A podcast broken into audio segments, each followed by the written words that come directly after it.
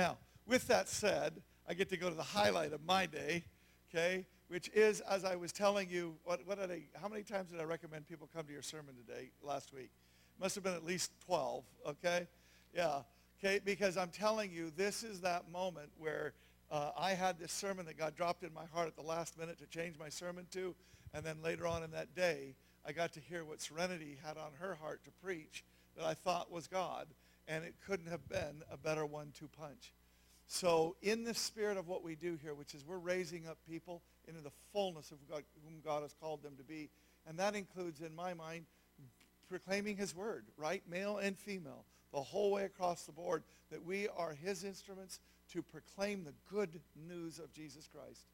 And so, with an incredible insight, and as just an incredibly wonderful person and family in the whole nine yards, this is just one of my favorite people in the world. Would you please welcome Serenity Dillaway?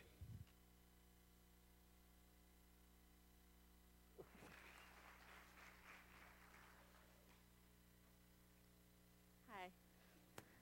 At breakfast this morning, my husband was trying to get me to be less nervous, so we were trying to guess what Kurt was going to say about me and how nice he was going to be, that, you know, when she smiles, the whole room lights up.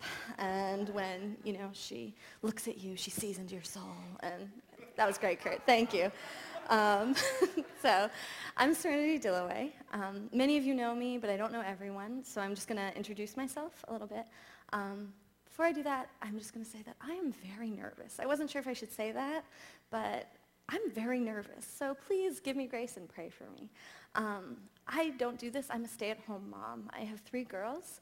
Um, before I had my daughters, I was a grant writer. Um, so I did fundraising for the ballet in Seattle. And then after my first daughter was born, for a couple of uh, human service nonprofits, I like to sit in a cubicle and write alone.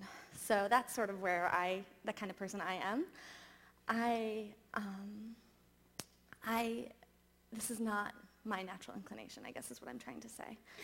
After my first daughter was born and I did some grant writing, God gave us twins. So my life for the last two years has been pretty occupied with the mom thing. Um, but before I get too far into that, I wanted to do a little bit of business because when I first told my amazing husband, Forrest, that I'd be doing this sermon, the first thing he said was, how can I support you? I'll take off work. I'll watch the girls.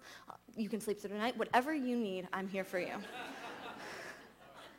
the second thing he said was, does this mean that my picture gets put up there like Justine does, and everyone hears how handsome I am in front of the whole congregation? yes, Forrest, it does. Hmm, I need to turn that on, huh? I'm going to make you do that. If you want to look at him until then, he's right over there in the corner. he's right there. I really want to embarrass him. Ah, there we go. Oh, Empowered Series. Mm-hmm. There he is. Isn't he handsome? That's him on our wedding day, almost seven years ago. He's worn that suit, I think, three times since then. He doesn't usually look like that, but I think he's handsome both ways. So he's such a hunk. Um, together, we have three girls, a four-year-old and two two-year-olds. There they are. And I love this picture because they're not smiling, aren't they? and that's kind of who they are. They're kind of grumpy kids. They're getting better, but they're not like naturally joyful kids. I also love it because uh, Kimberly Jackson, who took the photo, when she showed it to me, she said, don't they look like those kids from like the 1870s where like, you know, Pa just got run over by the wagon or something? And you know what I mean? They all have the like, yeah. It just cracks me up. So that's Magnolia in the blue, who's four, and Willow in the red, and Rowan in the orange. So those are my girls. So I've been on a journey over the last year really relating to my family. Um, two years ago, I had a really hard pregnancy, and then they were born. And then I went through the first year of having twins in which there was no thought at all. There was only doing. Um, and I came out of that. Oh, before I do that, I just want to thank everyone in this church. Sorry, back to the year of no thought and only doing. Thank you all. You were amazing. People came to us. They prayed for us. They held my babies while I ate. They brought food to my house. Um, people just really supported us, and they helped my older daughter Magnolia get attention when I couldn't give it to her. So I want to take a moment. I haven't had a chance to say that to everyone. Thank you. Thank you so much. Um, but after that year, when we sort of started standing on our own two feet again, I started thinking and, and really processing what I had been through, and I started going on a journey. And I realized that now that I had this amazing family that I loved so much, I was really scared for all the bad things that could happen. I want to take this minute right now and ask you all to just take a second to think if you could ask God for one thing in this world, just one thing, what would it be? And if you're away from the Cadillac, nice house side of things, go move over to the, you know, good, godly things. But just, I'm sure it'll come right to your mind, right? I'm going to tell you three because I'm up here and I can. Um, I would ask for health for my daughters, that they would grow up strong and good people. I would ask for a long and happy marriage to my husband, and I would ask for the people that I love to come to know Christ. Over the last year, I've been really struggling with the fact that I have received no guarantees that those things will happen. I love my daughters, and there are no personal guarantees to me from God. There may be for you, and there are no guarantees in the Bible that one of them won't, God forbid, get cancer and die. That might happen. In fact, I know it happens to Christians because I have friends who it's happened to. There's nothing that says that my husband won't get in a car accident tomorrow, our livelihood will be taken away, and my world will fall apart. I've been really struggling with this. That's a hard thing for me. And so what I want to talk about today is learning to function in that uncertainty. How do you move forward as a Christian when you know God gives you promises, but they're not really always for what you want them to be? I want my kids to grow up and be amazing women in God. God doesn't tell me that that's going to happen. So how do I move forward in what God is calling me to do with no guarantees? So now we're going to pray, and Kimberly Jackson, who has been amazing, auntie, grandmother, mentor to me and my daughters, um, just, uh, pray for the sermon and lift up a church. Oh, Lord Jesus, Father God, I just I thank you, Lord, if we um, but ask you, you will speak to us, Lord. And um, as Serenity delivers this message, Lord, that you have given to her, may our hearts and our minds be open to receive it, Father. And um, may we be better people walking out the door than, than what we came in as. And Lord, I just lift up um, the church in China, um, mostly because that's where Serenity's parents uh, spent the last dozen years, Lord, and I just lift up the church in Shanghai and in uh, Beijing Christian International Fellowship and the church in Guangzhou, where the Lus are, Lord Jesus. May China uh, raise their head and raise their hands to you and glorify you, Lord Jesus. Amen. Thank you. Yeah, my mom's actually there on a business trip, so hi, Mom. As I was starting to sort of cope with this and, um, and really going to God and wrestling with him about my fears, I found a TED talk and then a book by a woman named Brene Brown, who some of you may have heard of. She did an amazing TED talk a few years ago on shame and vulnerability. And she really resonated with me partially because she's an author and a researcher and a professor, but she comes from a field of social work, and that's what I studied as well. Um, so I really liked the way that she looked at the world. And Brene Brown went through a midlife crisis. And when she did that, she saw these people out there in her research that she called wholehearted. These were people who embraced life fully, could really live and just be who they were supposed to be. They were wholehearted. And I think we all know people like that. And she, like me, was saying, what's different about those people? What is it that they have that I need to get there? So through her research, she started looking at these people, and what she realized was different was that they had connections to other people. And not to everyone, but they had certain people in their life, you know, spouses or brother or sister or good friends, and they had deep, rich, intimate connections with them. They could really be themselves, and the other person could be themselves back. So, like a good researcher, asking questions, she said, so how do you get that? I want that. How do I get that? And she saw that these relationships were characterized by vulnerability, that people who had those connections could really be fully vulnerable with those other people. And I think that people who have connections like that, I've got one or two, that's what, that, that's what builds that relationship. You know, that moment that doesn't happen every day when you can really just bare your soul and say, this is who I am, warts and all, you know? And so she saw that you need to risk this vulnerability in order to get these connections. I think that resonates with at least me. So hard? She asked, right? Why don't we all do this? If, if we know this is what we need, why aren't we all doing this? It's because when we risk vulnerability, we risk feeling shame. And Because if the person doesn't respond in the right way, and we show them kind of our not so pretty parts, that's really shameful. And, and right now, I kind of want to take a moment to be a little pedagogical um, and talk about shame versus guilt. Because when, when a researcher or when a psychologist is talking about them, they're two different things. I think we say feeling guilty and we mean feeling ashamed. They're not the same thing, at least in what I'm talking about. And so I'm going to try to translate them into Christianese. um, shame is feeling condemned. It's a paralyzing place that you can't get out of. It's when you do something bad and you say, I'm a bad person, I've always been a bad person. There's something, there are kinks in my soul. Nothing will ever be right. I can't do anything about this. Guilt is what I would say is called feeling convicted. It's a call to repentance. I did something wrong. I need to repent. I need to make it right.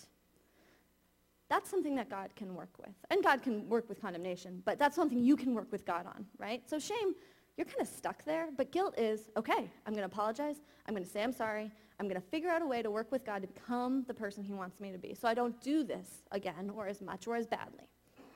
And I'm going to share a little story um, to sort of show how this works. And this is a personal story about me feeling ashamed. So let's all just take that with a grain of salt. This isn't like easy for me to talk about. But um, this is just from a few weeks ago. Um, I was giving lunch to my daughters. And lunchtime in my house, remember a four-year-old, two two-year-olds, is crazy. It's not fun. We have an hour to get to nap. I got to get them fed, and everyone wants that break from each other. So this particular lunch was particularly crazy. The girls were just coming at me one thing after another, wanting this, that, this, that, this, that. And I hadn't eaten myself. I usually wait till they're asleep. And they were just asking me for thing after thing after thing, and I was getting more and more frazzled. They were legitimate requests, but if you've ever had someone ask you for stuff over and over and over again, you know, you start to get a little annoyed. Um, and I looked over at my daughter Willow, who's two, and she was up to her elbows in tomato sauce.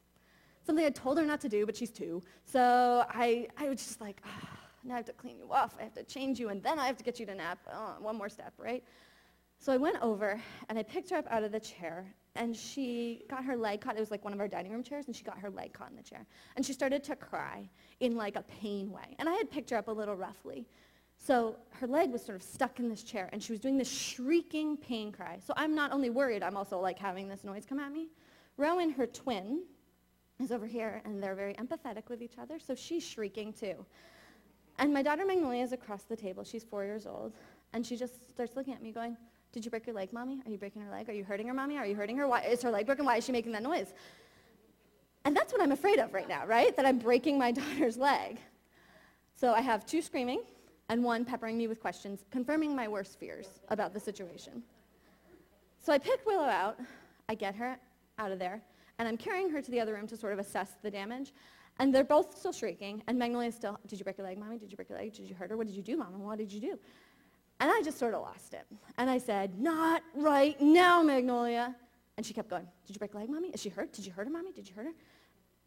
I lost control. I mean, I just, there was no thought. And I screamed with I mean, that guttural scream, not right now! And her little four-year-old face fell. And she just silent tears. And in that moment, I felt like the worst person in the world. So I got Willow settled. She was fine, just bruises. I got Rowan settled when she saw her sister was not, a, not a, in hurt anymore. And I apologized to Magnolia. I tried to be, you know, the good mom thing. I'm so sorry. Mama shouldn't have spoken to you like that. I lost my temper. Can you please forgive me? And she did. And I got them off to nap, and it was all okay. Except for in me. Because I was in this place of shame. I was not okay. Because a good mom doesn't scream at her kids. A good mom doesn't hurt her two-year-old in the first place.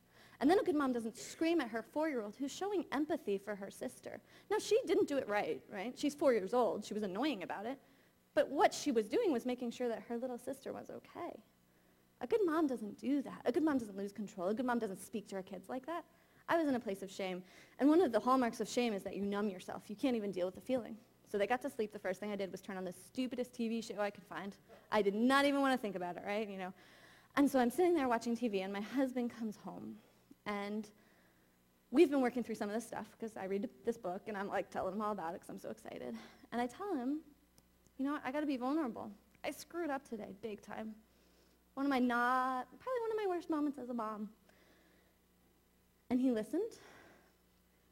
And through kind of what we've been talking about, the appropriate response, the good response when someone is vulnerable, is to show them empathy. And that's what he did. He said, Oh, yeah, I get it. I've had bad moments. We've all done that with kids. You just lose control.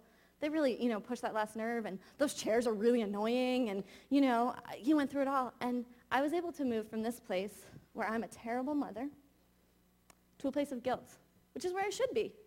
I did something wrong. I lost my temper at my children. I need to work with God to find more patience. I need to, I asked for repentance from my daughter, and now I need to talk to God. How can I not do this again? Do I need to eat a granola bar so I'm not so hungry? Do I need to play good music, right? This is little stuff, right? But that's what's going to help me from not screaming at my children. That's where I need to be. And empathy is what helps us get from there to there.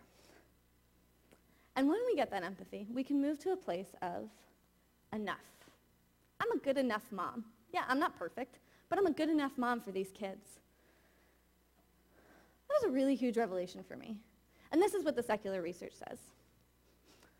But that Christian thing inside of me, that Holy Spirit, I, I guess, was saying, ah, but you're not enough. Like, you're not enough. I still love you. You are still lovable. The author of love finds you lovable. But you're not like enough for this life that you have. And I realized that there is a life that I am enough for, but it's really small. If I pull in close enough and I have enough control and I'm a little less loving and a little less forgiving, I can make a life that I am enough for. But it's not the life that God is calling me to. It's certainly not the life that he wants for me. I realize there are three kinds of vulnerability. And here I'm stepping out of the research and into just what's going on in my brain, just so you guys know. Um, the first one is physical vulnerability, which is will I have enough? And I think we deal with this less in this country, but a lot of people still deal with it. You know, will I have shelter? Will I have food? Will I keep my job? There's a lot of uncertainty around that. Those sorts of will I have enough? There's emotional vulnerability, which is can I be enough? Can I be strong enough? Can I be smart enough? Can I be successful enough? Can I be kind enough? Can I be patient enough? Um, and then there's spiritual vulnerability. And this is sort of the one that was dinging off in my head. Can he be enough? Is God going to be enough to do the things that I kind of need him to do? And I want to take a little moment here because I told a friend of mine, a non-Christian friend, last weekend what I was talking about. And he said, oh, it's a girl sermon. And I said, ah, I know that we talk as women about being enough a lot. But there are a lot of guys in my life who've expressed this in different ways. But this idea of not being enough there's an incredible amount of stress on my husband to be good at his job to support our family. That's vulnerability right there. There's an incredible amount of stress on the men that I know to be man enough in every situation. And that's hard. And there's a lot of stress for all human beings to just be moral enough. That's not an easy thing to do. So I think that I think that we're having a conversation nationally about women and this sort of being enough, but I think that w- it's a larger conversation about being human, um, maybe in different ways. So I realize that when I'm going for spiritual vulnerability, when I'm walking out and God's calling for me, I'm leaving myself incredibly physically and emotionally vulnerable and trusting in God's covering. And my life probably isn't the best example of that, but I'm going to steal from Jamie and talk about going on missions, right? When you go on a missions trip uh, or into the missions field, you become incredibly physically vulnerable. Sometimes you're going to a dangerous place. You don't always know if there'll be provision. You don't know what it's going to be like when you get there. You're becoming incredibly emotionally vulnerable. You don't know if you're going to be smart enough or strong enough or patient enough or kind enough. You are the light of Christ in a place that doesn't know him. Gosh, that's a lot. And you're trusting in God to cover over those vulnerabilities. My husband's in tech, and they have a saying that's a feature, not a bug, which is, I meant to do that. That's the point. It wasn't a mistake. That when we submit to God's calling for our life, we become vulnerable to him. And why is that a feature for God? Because vulnerability is necessary for connection, which is the whole point, right? God makes us vulnerable to him to build deep, intimate connections. And this is not just from me, this is from the Bible.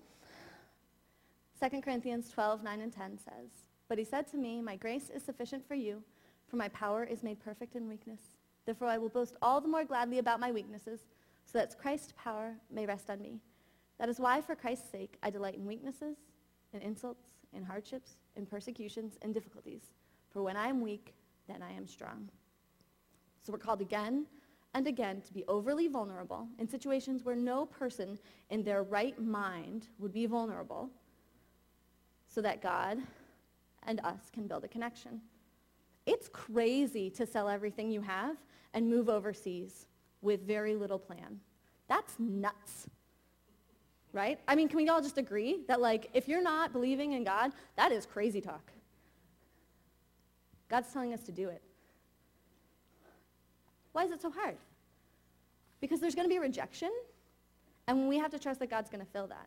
When, on a more close to home level, when I share my faith with a friend, and I talk about like, oh yeah, the Holy Spirit's been doing some amazing things in my life, and they look at me and are like, you really believe in that thing that comes and tells you to speak in tongues? That's a rejection that hurts, right? They think, they think you're stupid. That's a rejection. And I have to trust that God's going to make that okay. So here's where I had another problem, another roadblock for me. Because God's asking me to be vulnerable so I can build a connection with him. But if we go back to the beginning of what I was talking about, there are no guarantees that the things I want to happen are going to happen. So he's saying, be vulnerable to me. Oh, but your husband might die in a car accident. I'm not okay with that. And I've been struggling with this for a year because I'm not okay with that. I want to be okay with that, but I'm not. In fact, not only might it happen, Philippians 1:29 says, "For it has been granted to you on behalf of Christ not only to believe in him, but also to suffer for him, since you are going through the same struggle you saw I had, and now hear that I still have." That granted in some versions is gifted. So not only are there no guarantees about bad things, we're going to get the gift of suffering while we step out and be increasingly vulnerable in Christ. I'm not, I'm not really okay with that, and I've been suffering, struggling with it for about a year now. Just really having a lot of trouble praying and figuring out with God, like, how am I supposed to do this? I was driving around a few weeks ago and feeling really not enough for my life. And I was telling God, I feel like these are, there are these cracks, right? Like, there's too much being asked of me, and I just can't do it all. Like, I'm being stretched too far. There are so many people who need things of me, and I just, I just can't do it all. And God showed me a vision. Not a real vision. I was driving. I could see the road, but, I, you know, in my head, um, of a circle. And this is exactly what I was feeling like. The circle that had been stretched too far, and there were these jagged cracks in me. I can't do it. I want to be this whole circle. I'm not. And God showed me something like a liquid or a gas pouring in and filling in every one of those crevices. All those little things. And that was the Holy Spirit. And the circle became a full circle through the Holy Spirit. I can't make that circle whole, but the Holy Spirit could. So that I can go out and be vulnerable. But I'm pretty contrary, so that's still not okay with me. Sorry, God. I get it. But here's the problem in my mind. I thanked God for the vision, and then I asked him more questions. If I walk out in God's calling for me, I will screw up I will, right? I mean, let's just all be honest with ourselves. I'm going to make a mistake. Even if I'm not in God's calling, if I'm in my own decisions, I'm really going to screw up, right? But at this point, my life is too big for what I should be able to do, right? Like I've let God stretch me to a life that is bigger than what I should have. So when I fail, I'm going to feel like the full weight of the inadequacies, more than if I'd started here. Does that make sense? these cracks are going to be way huge at this point because I'm going to fail. And then my shame is going to be even deeper because I was doing things that I had no business doing in the first place. Romans 8:1 says that there's no condemnation in Christ. So I should not be feeling that shame. But I'm gonna because I'm a person. And God reminded me of what the antidote to shame is. And that's empathy.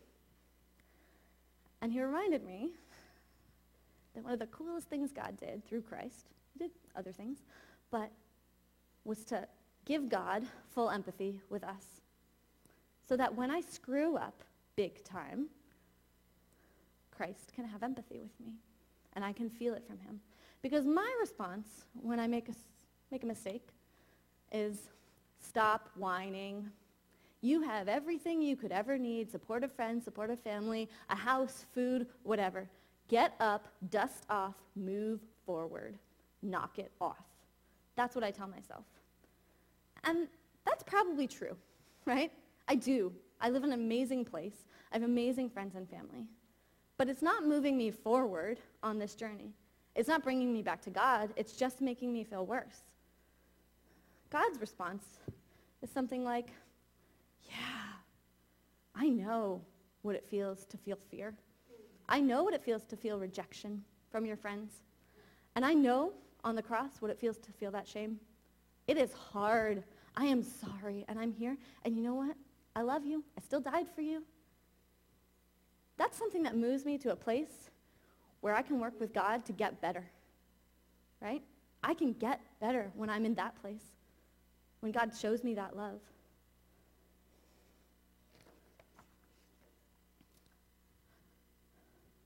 One of the coolest things that I have ever heard about God in relation to this, I realized while I was writing this sermon. I, I was trying to find a word for this enoughness, this like I feel enough, or weight of my inadequacies, or not enoughness, and I couldn't quite find the word. And then I realized that God had a word for it thousands of years ago. Hmm. It's shalom. We use it as peace, and, and it does mean that, but it means more than that. And, and I know some of you know that because you taught it to me. I didn't like come up with this on my own. Um, shalom means completeness. It means wholeness. It means contentment and well-being. It means filling in the circle with the Holy Spirit. And it's something that only God can give to us. That enoughness comes from God. This all comes back to what we've been doing at Lake Sam. I think we've been really trying to step out in faith, pursue the Holy Spirit, and do things that are maybe difficult or uncomfortable to see what God is doing in this church.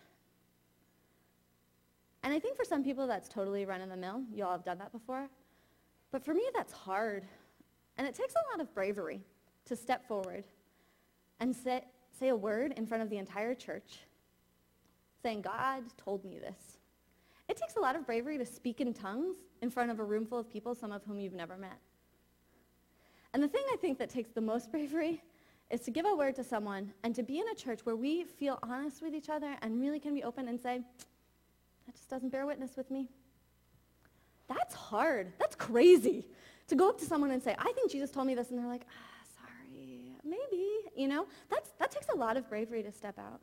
And I, I honor and praise God for what he's doing, but I just want to honor everyone here for taking those steps. Because it's not an easy thing.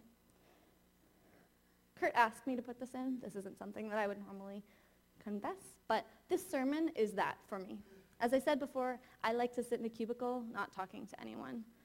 I emailed Kurt, look at all the cool things God's doing in my life. And he said, cool, you should preach it. And I nearly threw up. and then I prayed about it, and I said I'd do it. But this isn't something I ever aspired to. And this is me trying to do the brave thing and trusting God to fill in the gaps. It was funny, I was saying, you know, if I screw up too much, I'll just point to the circle and be like, hey, God's filling in all the gaps because I just screwed up the sermon, sorry. So I'm proud of us. I mean, not, not of myself. That's not what I'm trying to do here, but I, I'm saying I know what that feels like. It's hard. So I want to challenge us today because there are no guarantees that the things that we are most afraid of won't happen. And there are no guarantees that the things we want to happen will. But God does say in Isaiah, Isaiah 20, oh, oh, sorry, things of the Spirit, foolishness. You will keep in perfect peace those whose minds are steadfast because they trust in you. Isaiah 26, 3. I learned like eight days ago that that perfect peace is shalom. God will keep us in shalom and completeness if our minds are eye on the ball for God and we trust and are vulnerable with Him. So there are no guarantees that my daughters will grow up healthy. There are no guarantees that I'll have a long and happy marriage. There are no guarantees that the people I love will come to know Christ. But God promises me that He's going to keep me in shalom. So here's the challenge be brave. I think God picks the things that are hard for specifically us. For some of you, this would be old hat standing up here, right? For others of you, watching a baby that you don't know would be terrifying. Whatever that thing is, be brave doing it. Do the vulnerable thing that God is calling you to. And take God at his word. I love taking God at his word. It's one of my favorite things to do. To say, you said it, Jesus. Mm-hmm. I got you. You will keep in perfect peace him whose mind is steadfast because he trusts in you. Okay, God, keep me in perfect peace. Mm-hmm. You said it. Because our world may fall apart. Look at Job. He was an incredibly godly man and everything. He lost everything. God was still with him. Our world may fall apart, but we will receive shalom. I want to end with a prayer.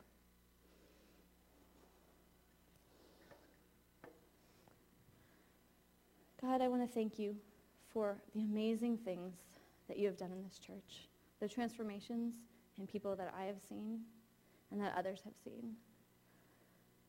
I pray that you would help us, spur us on to action, help us see where you're doing your work, and help us to have the bravery to step forward.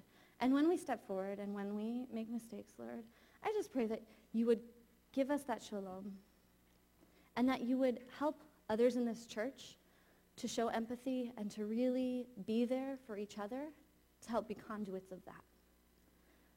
Thank you again for your amazing work. Amen.